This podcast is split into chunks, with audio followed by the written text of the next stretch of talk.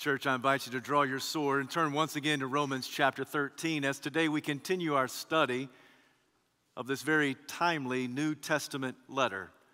Romans chapter 13, I want to read in your hearing verses 8 to 14. Once you find your place in sacred scripture, please stand out of reverence to the public reading of God's holy word. Romans chapter 13, allow me to begin at verse 8.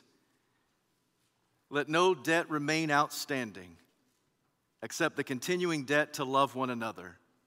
For he who loves his fellow man has fulfilled the law. The commandments do not commit adultery, do not murder, do not steal, do not covet, and whatever other commandment there may be are summed up in this one rule love your neighbor as yourself. Love does no harm to its neighbor. Therefore, love is the fulfillment of the law. And do this understanding the present time. The hour has come for you to wake up from your slumber, because our salvation is nearer now than when we first believed. The night is nearly over, the day is almost here. So let us put aside the deeds of darkness and put on the armor of light. Let us behave decent, decently, as in the daytime, not in orgies and drunkenness, not in sexual morality and debauchery not in dissension and jealousy. Rather, clothe yourselves with the Lord Jesus Christ. Do not think about how to gratify the desires of the sinful nature. This is the word of the Lord, and thanks be to God. You may be seated.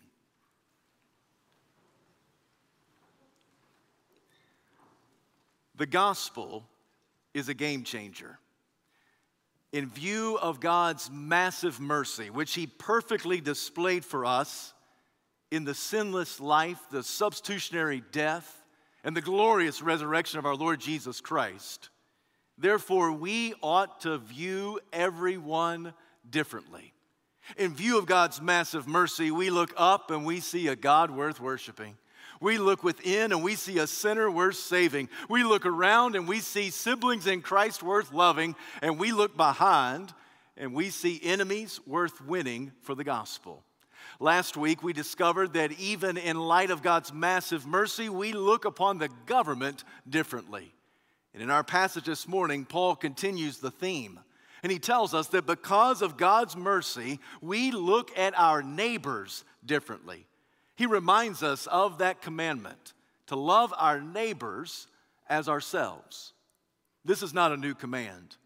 This is not something that originates with the Apostle Paul. Throughout the Bible, we are told to love. In fact, husbands are told to love their wives as Christ loved the church. Wives are told to respectfully love their husbands. Children are told to respectfully honor mom and dad. And parents are told to love their children by pointing them in the right direction and not exasperating them. In John chapter 14, Jesus said, A new command I give you love one another. By this, all men will know that you're my disciples if you love one another. All throughout the Bible, we are commissioned and commanded to love.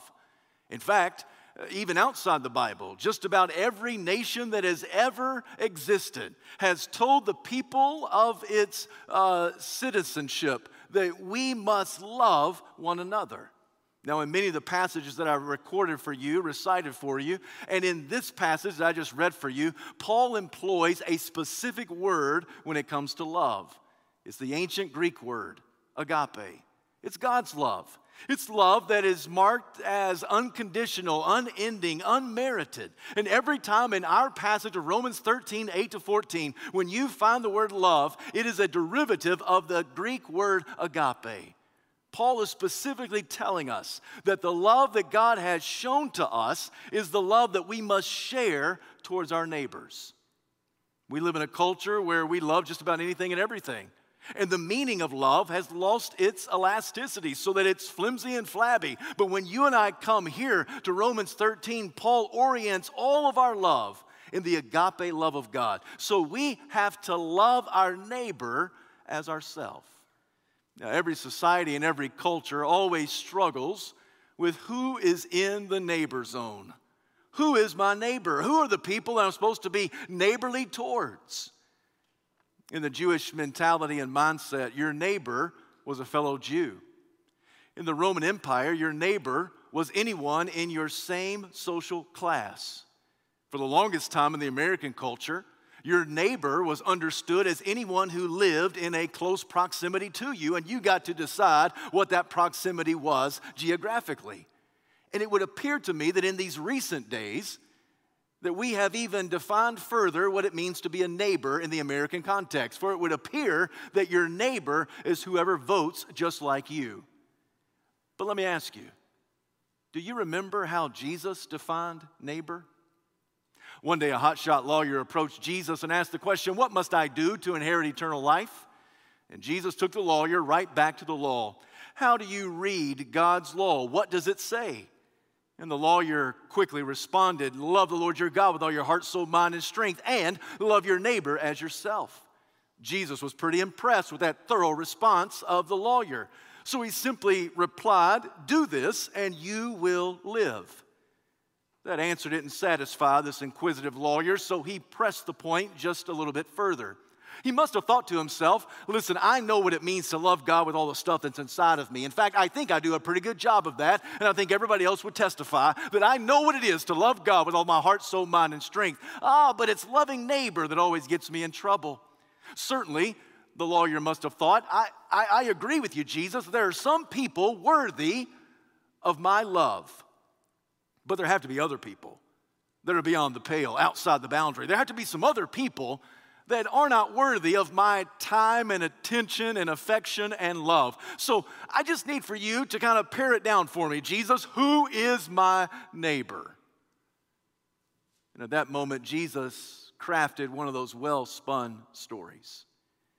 There was a Jewish man, he said, that was coming down from Jerusalem to Jericho.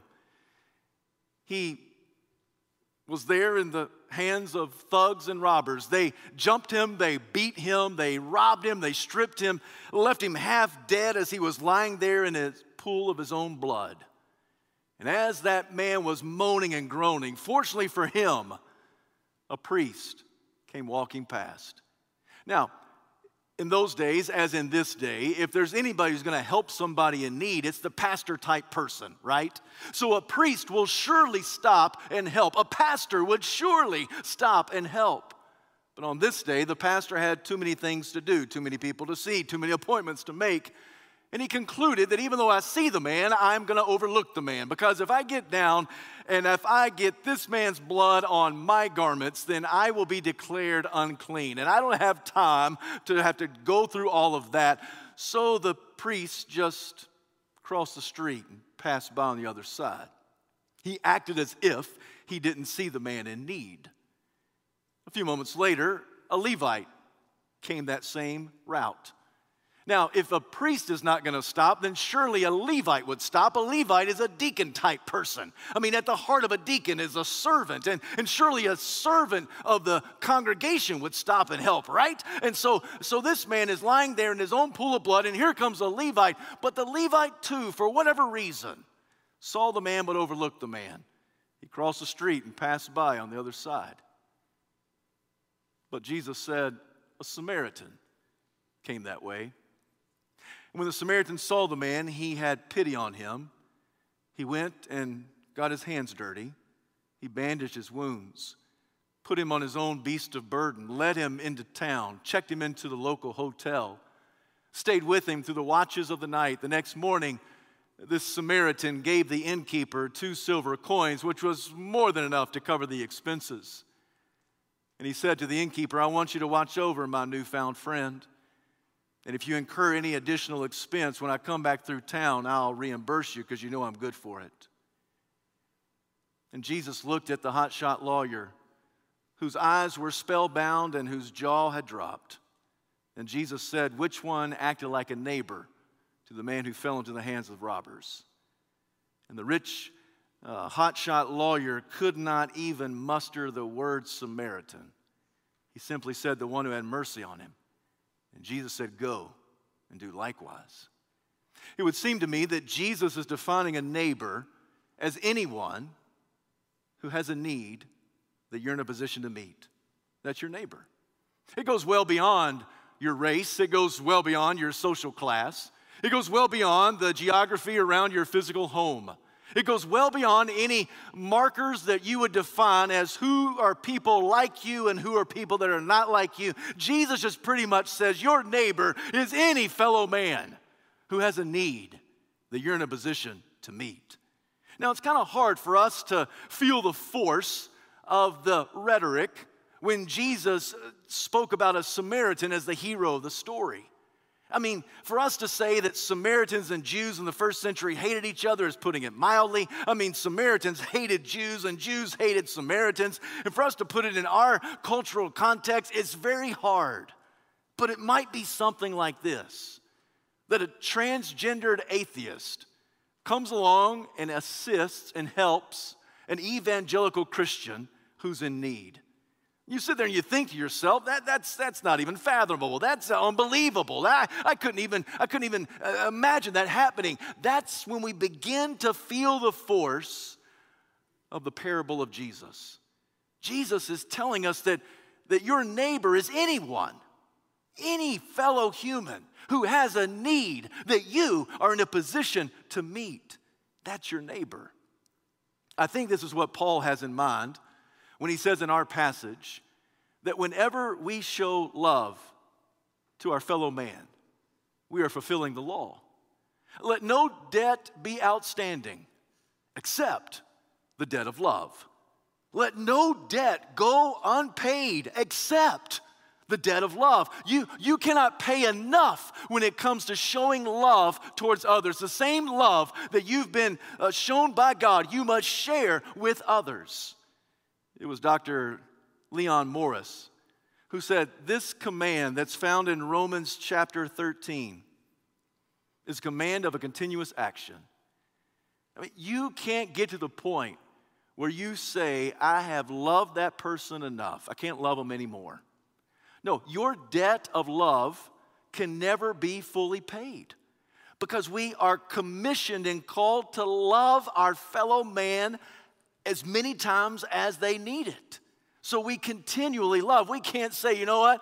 I've loved that scallywag. I've loved that family member. I've loved that spouse. I've loved that person enough. I cannot do anything else. Can't show any more favor, any more grace, any more kindness, any more love. All we have to do is put it in the context of how much love has God lavished upon you. And his agape love is unending, unmerited, unconditional, and that love towards you must be a love that you show towards others. So then it becomes the question okay, in view of God's mercy, I'm compelled to love my neighbor as myself, but how do I do that? In practical ways, how do I love my neighbor? And in these few verses, I think that Paul gives us three practical ways of how we're to love our neighbor reminding ourselves that a neighbor is anyone who has a need we're in a position to meet. So, first and foremost, I think that in view of God's mercy, we show our love to our neighbors by obeying passionately the Word of God. The primary way we show love is by obeying passionately the Word of God. The Christian is never unhitched from God's Word. We are tightly tethered to the Bible. Our actions are tied to the Bible. Our attitudes are tied to the Bible. The apostle understands this. He knows that our belief influences our behavior, that our convictions help to shape our conduct, that our learning forges our living. So he knows that the best way that we show love to anybody, so we show love to our neighbor, is by obeying passionately the Word of God. So in our passage, he, he ties this instruction of love to four of the top 10 commandments. And by the way, all four of them are on the right side of the tablet. If you remember when you saw the picture of the Ten Commandments, on the left tablet usually are those commandments between you and God. These are, this is how you love God with all your heart, soul, mind, and strength. And the right tablet pretty much shows us how we love our neighbor as ourself. It's a horizontal example of love uh, from one person to another. And in our passage, the apostle chooses four of the five that would be on the right side of the tablet. He says things like, Don't commit adultery, do not murder, do not steal, do not covet. And then he says, And any other commandment All of them can be summed up as loving your neighbor as yourself. That when you love the way God loves, when you love your fellow man the way God loves you, then you are fulfilling the commandment of God. Now, I don't want to be Captain Obvious here, but let me just remind you that, that one way that you show that you love your neighbor is by not having an affair with your neighbor's spouse. Now, for some, that might be elementary. I mean, that might be so obvious. Um, but, but apparently, it needs to be repeated. Uh, that there's no scenario that you can conjure up where God would give you permission to commit adultery. Let me say that again. There, there is no scenario there is no situation that is so bad, that is so horrible in your marriage. There is no scenario, there is no situation in your marriage where God would say, Okay, I give you permission this one time to commit adultery. God will never do that. It is never God's will for you to commit adultery. Do you remember what Joseph said in Genesis chapter 39? Joseph, that well built, handsome man, you know, the kind of guy that I hated growing up, the well built, handsome man. It's Joseph, and that's how he's described in Scripture well built and handsome. And he's being seductively seduced by the beautiful wife of Potiphar. Mrs. Potiphar repeatedly is saying to him, Come to bed with me, come to bed with me, come to bed with me. And repeatedly he refuses. Eventually, in Genesis chapter 39, he simply says to her, How can I do this wicked thing and sin against God. Joseph's exactly right. Adultery is a wicked thing. There's no way you can describe it any other way. It is wicked in the sight of God. And it is a sin against God Almighty. It is also a sin against your spouse and against your family, against your testimony, but it ultimately is a sin against God. Now, let me remind you also one step further that what the Old Testament law lifted up as an external requirement, Jesus internalized. In the Sermon on the Mount, Jesus said, You've heard it said, uh, do not commit adultery. Yet I say, uh, don't even look at a woman lustfully. For if you look at a woman lustfully, you've already committed adultery with her in your heart. So Jesus is saying that this gospel that I'm calling you to, it's not just a list of rules of do's and don'ts. It's not just some external code of conduct but the external becomes internal. That what's on the outside it become it comes from what's on the inside. So jesus says long before you ever do the dirty deed in the back seat of the car long before you ever go to the hotel room long before you ever meet up for the hookup long before you ever do the physical deed long before that if you just gaze upon someone in a lustful way you've already committed adultery with that person in your heart and so Jesus internalizes this and he says, Listen, if you're gonna love your neighbor, you've gotta look at them with absolute purity in your eyes and in your heart. The apostle says, Do not murder. Now, once again, it seems pretty obvious, doesn't it? I mean, if you're gonna love your neighbor, then you probably shouldn't go across the street and kill him. I mean, that's a pretty good idea. If I'm gonna love you, I'm not going to murder you. But once again, it's Jesus who internalizes that which is external. In the Sermon on the Mount, Jesus said, You've heard it said, do not murder. Yet I say, don't even get angry with your brother. For when you're angry, you sin. Jesus in the Sermon on the Mount says, Watch the words that come from your mouth. You can say a certain word that will land you in front of the Sanhedrin. But if you say, You fool, you can be condemned for all of eternity. What Jesus is saying is you've got to watch the words that come out of your mouth. And, and when you get angry, sometimes you say things that, how do we describe it? I really didn't mean it. I say things that I regret. I say things that I really wish I would not have said. In anger, I say things that, boy, I wish I could just have a rewind button and just kind of erase it. And Jesus is saying, watch your anger. I know the scripture says in the Old Testament, do not murder. That's senseless slaughtering since the slaughtering of, of murder and uh, homicide, suicide, abortion, all those things qualify under senseless murder. But Jesus says, go even beyond one step. Uh, not just don't murder, but don't get angry at your brother or your sister. And when you do get angry, Uh, watch the words that come from your mouth, because out of the overflow of the heart, the mouth speaks. If you ever wonder, where does that, where that word come from? That doesn't sound like me. Yeah, it does. Because it comes straight from your heart. Out of the overflow of the heart, we speak. Jesus went even further in the Sermon on the Mount. He said, if you're in a worship service and you're about to lay your offering on the altar, and all of a sudden you remember a brother who's angry with you, leave your offering there. Go be reconciled to your brother, and then come back and worship. I always find that intriguing. That Jesus says that in the moment of worship, it's not so much that I remember someone that I'm angry with. But in that passage, he says, You recall some brother who has it out against you. Because what do we do when somebody has it out against us? When somebody is angry with us, we usually say, That's their problem, not mine. I mean, they got the same shoes to get glad in. I mean, it's their fault. They're mad at me. I didn't do anything. I didn't do, I mean, they can forgive me. It's their fault, not mine. But in the Sermon on the Mount, Jesus says, listen, if you know of a brother who's angry at you, if you know of a sister who's got it out for you, then you just leave the worship service and you go and you desperately plead to be reconciled to that brother or sister in Christ. And then the implication is together y'all come back and worship because your worship will be better It'll be pure and it will be unblocked. Because if you don't forgive others, then God Almighty can't forgive you. It's kind of like a door that's blocked, stopped. So, so we have to forgive each other. Jesus is talking about how we love each other. So here in our passage, Paul says, Look, don't commit adultery, do not murder, don't steal, don't covet. Once again, it seems just so basic, doesn't it? Um, if I'm going to love my neighbor, if I'm going to love a fellow man, I probably should not take something that doesn't belong to me. I probably shouldn't steal from him or her. And also, do not covet. The word covet just simply means to want more of what you have enough of already.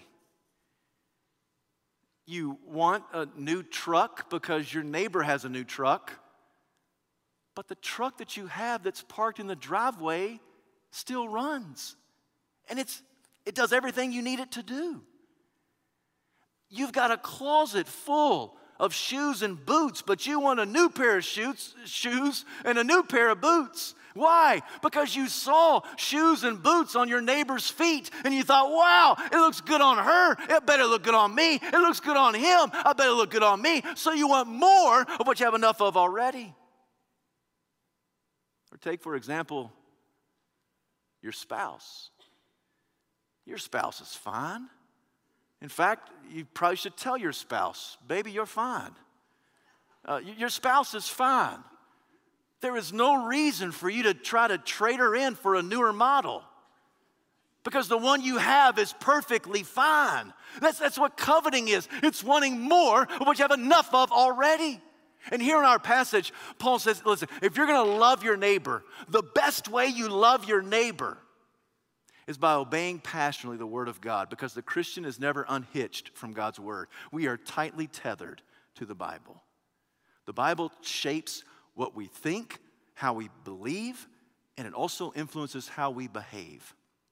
So, in view of God's mercy, we love our neighbor by obeying passionately the Word of God. Secondly, we love our neighbor by sharing eagerly the salvation of God. In view of God's massive mercy, we love our neighbor by sharing eagerly the salvation of God. Look with me again in verse 11 of our passage. And do this understanding the present time. The hour has come for you to wake up from your slumber because our salvation is nearer now than when we first believed. Understand the present time. Yes, the argument could be made that the Apostle Paul is looking for an eschatological opportunity when Jesus will split the eastern sky and he will descend. Absolutely. He is saying that salvation is nearer than, it's, than, than when we first believed, that, that, that Jesus will physically come back one day. He, he will come and he will physically come and he will physically rescue his church. Certainly that day is coming. But before Paul gets to that, he says, understand the present time.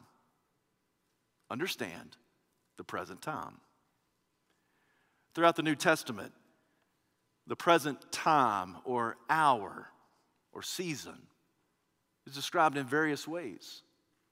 In Galatians, the apostle says, the present time is evil. In 1 Corinthians, he writes that the present time is short. In 2 Corinthians, he says this present time is the day of salvation. In Luke chapter 19, Jesus is about to enter the city of Jerusalem for the very last time of his life. The crowds are going crazy. The religious rulers say, Come and command your disciples to pipe down. And Jesus says, If they're silent, the rocks will cry out. And then Jesus begins to look around the city of Jerusalem and he's grieved. Why? Because they did not recognize the time of God's coming. This present age is evil, it's short. This present age is the day of salvation, it's the arrival of God. In Acts chapter 1, the disciples are speaking to the resurrected Christ, and they say, Is now the time when you will restore the kingdom to Israel? Is this the present time? Is this the time? Is this the opportunity? Is this the hour that you will restore your kingdom? And by his answer, Jesus says this is the time of proclamation. Uh, regarding dates and times, those are set by God's authority. But you will receive power when the Holy Spirit comes upon you. And you'll be my witnesses in Jerusalem, Judea, Samaria, and to the ends of the earth it would seem that consistent throughout the New Testament when it comes to this present time, yes, it is full of evil, it is full of sin. Yes, it is brief, it is short. Yes, this present time, which marks all the time after the resurrected uh, Lord Jesus Christ, the time in which we live between the comings, between the advents of the first coming and the second coming, this present time has been given to us so that we may share eagerly the salvation of God. Why else would God give us this much time? Certainly, you don't have time on your hands just to make more money. You don't have time at your disposal just to make a name for yourself. You don't have time given to you as a gift right now in the here and, here and now simply just to make some more fun. No, the reason we have time on our hands is so that we may share eagerly the salvation of God. Friend, the second coming of Christ is imminent. When I use the word imminent, that's not synonymous with immediate. It could be. It could be that Jesus will come back when I finish this sentence. Okay, maybe not. It'll happen later, all right? But it could happen at any moment. It is imminent. The word imminent means that there is nothing standing in the way of Jesus. Everything's been done for him to come. It is imminent. He could come at any moment. It, it's not that he's waiting on anything else to happen. So, so the, the question has to be asked then, then why hasn't he come back already? If it's so imminent, if it could happen at any moment, if nothing is standing in the way of Jesus' second coming, his return to rescue the church, then why hasn't he come yet? Uh, why hasn't he come back yet? Why is he still giving us some more time? And the answer has to be it has to be that we have time on our hands so that we may share eagerly the salvation of God. I mean, why else would He give us time? It was C.H. Spurgeon who said, We have no right to spiritually sleep. Not here, not now. We have no right to spiritually sleep because God has rescued us from death we have to be alert. In our passage of verse 11, this is why the apostle says to the church, Wake up from your slumber. The call the gospel is a wake up call. The call the gospel is a realization that, you know what? I have time on my hands so I can make much of Jesus. And I know what some of you are thinking. I don't have any time on my hands. I'm in a season of life. I've got some kids. They're running ragged. I've got deadlines at work. There's so many responsibilities. I mean, I cannot catch myself coming and going. I've got no time whatsoever. Friend, all of us have the same amount of time in every day and every week. And we typically we typically use our time doing the things that we value as important. And if we value our work as important, and we value our family as important, and we value making money as important, we will use our time to accomplish these tasks. But, friend, if the second coming of Christ is imminent, why has God given you so much time? Why has He given me so much time? And part of that answer has to include that we've got to wake up from our slumber. And we've got to be alert. We have no reason to be spiritually asleep. What Paul is saying to the first century is Church, you are sleepwalking through the Roman Empire. You are sleepwalking through the first century. And Paul would say, by implication, some of the problems we're having in the first century is because the church has not introduced enough people to King Jesus. And what Paul says to them, I say to you, some of the reasons that we have the problems that we have is because the church, for so many years and so many many decades has not introduced enough people to King Jesus. And if we introduce more people to King Jesus, then I promise you our culture will not be the way that it is. We have to wake up from our slumber. This is a wake up call, Paul says. It's the gospel call that we have to wake up and ask the question what am I doing with the time that God has given me so I can make much of Jesus? Now, some of you may want to push back and say, Pastor, you don't know what you're talking about. I'm very much awake. I'm very much alert. I very much know the things of God and what God is up to in my culture. I'm, very much awake and alert. Okay, let me ask it this way How many people did you lead to the Lord last week? Oh, but Pastor, that's not my job. That's the job of the Holy Spirit. The Holy Spirit leads people to salvation. I don't lead anybody to salvation. Okay, I get you. I understand. Let me ask it another way. How many gospel conversations did you have last week? How many conversations did you have last week with somebody with the intentional effort to bring them to the point of commitment? How many conversations did you have last week? It was all about Jesus in the hopes that you were going to bring somebody to faith in Christ. Let me ask another question.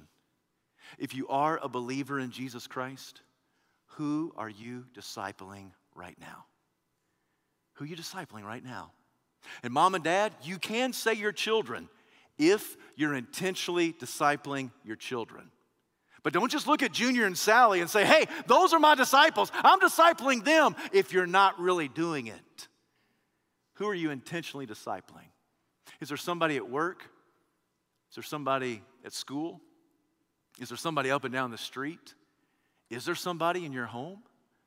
Who are you discipling? If you are a born again believer in the Lord Jesus Christ, who are you discipling?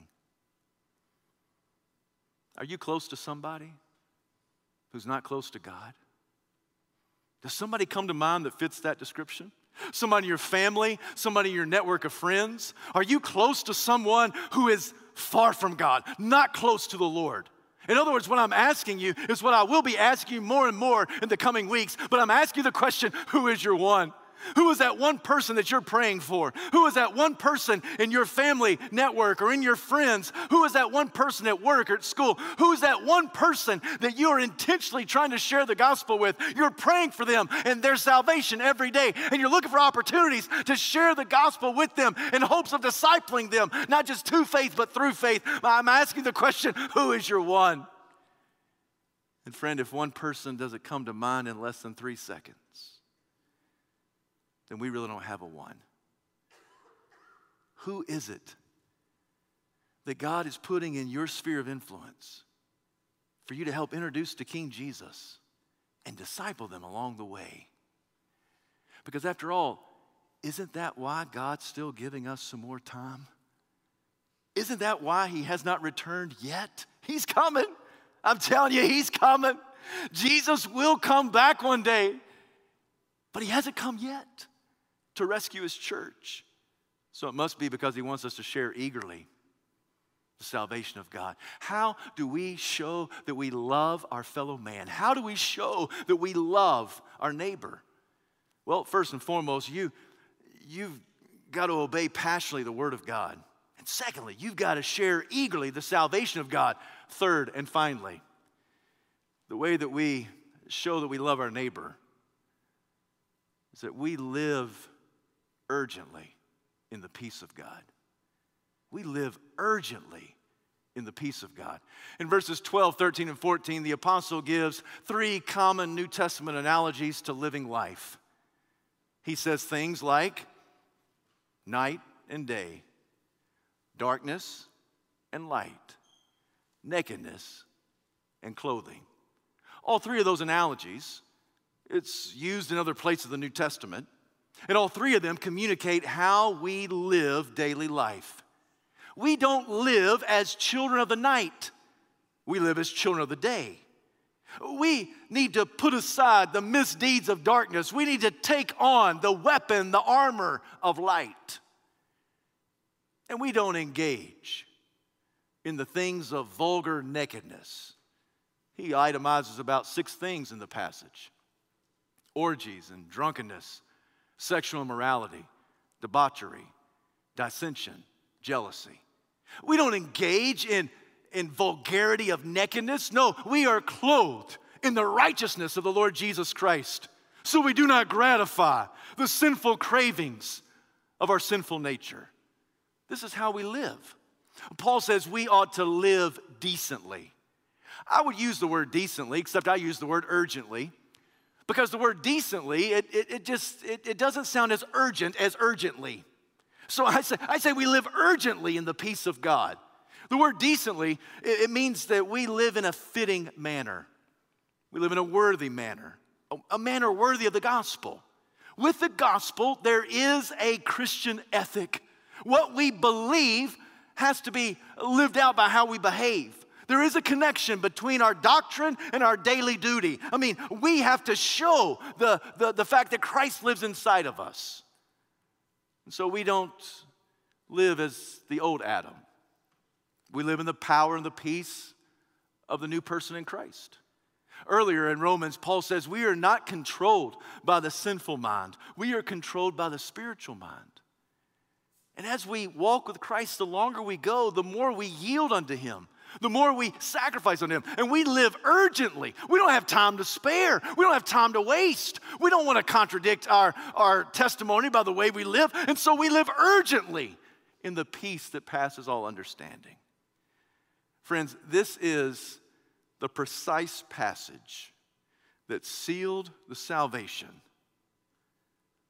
of Aurelius Augustine. Augustine was born in Carthage, that's North Africa, in 354 AD. His mother was a devout Christian by the name of Monica. Monica prayed for her son every day that he would give his life to Christ.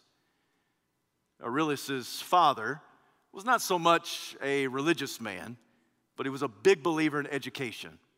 So he made sure that young Augustine was in the best classes that money could buy. It was there in the classroom that the brilliance of Augustine blossomed. He graduated the head of his class, he graduated with high honors. He went and became the professor of rhetoric at the prestigious school in Milan. It was there that he was introduced uh, to the preaching and teaching of the man named Ambrose. Ambrose was the bishop of that city of Milan, and Ambrose was a good preacher. He would take a passage, he would exegete the passage, he would walk through it, uh, tell it what it meant, and tell it how it applied. He was a good preacher of the gospel. Augustine sat in the crowd. He listened intently. He never surrendered completely. The reason Augustine never surrendered was because of the worldliness that resided inside of him. You see, in his autobiography entitled The Confessions, which he would later write, he tells of his teenage years. And he says that in his teenage years, he lived just like everybody else in his culture, everybody else in his world. It's evidenced by his multiple sexual partners all before the age of 16. He thought he was doing the right thing by limiting himself to one woman at the age of 17. He never had any intention of marrying her, but he thought to himself, well, at least that's better than having multiple sexual partners. I'll just have one mistress. He kept that mistress on the side for all those years. As he would listen to the preaching of the intellectual Ambrose, he would think to himself, if I give my life to Christ, I'm going to have to give up my mistress. And Augustine said, That's a price I don't know if I'm willing to pay. He was under deep conviction. He was one day in the garden of a friend. And as he was pacing in the garden, he was asking himself, Why cannot at the end of this hour something be done with my uncleanness? Why, at the end of this hour, can something not be done with my uncleanness? I am so unclean. I realize I'm sinful, but, but what can be done about it? In the distance, he heard some children playing. Whatever game they were playing, they had the repetitious phrase take up and read, take up and read, take up and read. He looked down at the bench. There was a Bible. And Augustine picked up that Bible. And he said, I made the commitment that I would read wherever my eyes fell. Now, friend, that's not a Bible study technique that I would uh, encourage you to do, but it works in this story. So he takes the Bible and he just allows it to open up. And his eyes fall immediately on Romans chapter 13, verses 13 and 14. This is what he reads Let us behave decently, as in the daytime, not in orgies and drunkenness, not in sexual morality and debauchery, not in dissension and jealousy.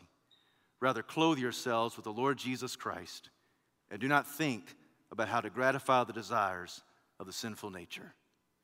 He wrote in his autobiography entitled The Confessions when I came to the end of that sentence, I did not read another sentence, nor did I need to. For in that moment, the light of the Lord shone, and the gloom of doubt vanished. And in that moment, by the power of God's word, Augustine completely surrendered his life unto the Lord. It was an answer to a prayerful mom. It was an answer to numerous other individuals who had tried to share the gospel with him. And, and St. Augustine, as he later became known, St. Augustine so surrendered himself to the Lord that he became the bishop of the North African city called Hippo. And he lived there for 40 years in that capacity. Many have said, that no better mind has been given to Christianity than the mind of Augustine. Because Augustine was so brilliant, and many of our doctrines that we hold dear, our understanding of the Trinity, our understanding of who Jesus is as completely God and completely human, our understanding of the process of salvation, it was all shaped by the writings and the work and the theology of this man named Augustine. Certainly, he was a brilliant mind, and he says in his confessions that when I came to verse 13, I realized that's who I am. When I came to verse 14, I realized that's who I can become in Christ. For he said, That's who I am. I was a man of orgies and drunkenness and sexual morality and debauchery. That's who I was. But because of God in Christ, in verse 14, I could be clothed in the Lord Jesus Christ and I could have the power not to give in to the sinful desires of my flesh. He says, verse 13 is what I I was, verse 14 is what I became. And I wonder this morning if you could have the same testimony. Verse 13 describes who you were as the old Adam. Verse 14 describes who you are in Christ. I'll give you one other line from his autobiography. He says in the Confessions, Our hearts are restless until they find rest in thee. Isn't that the call of the gospel?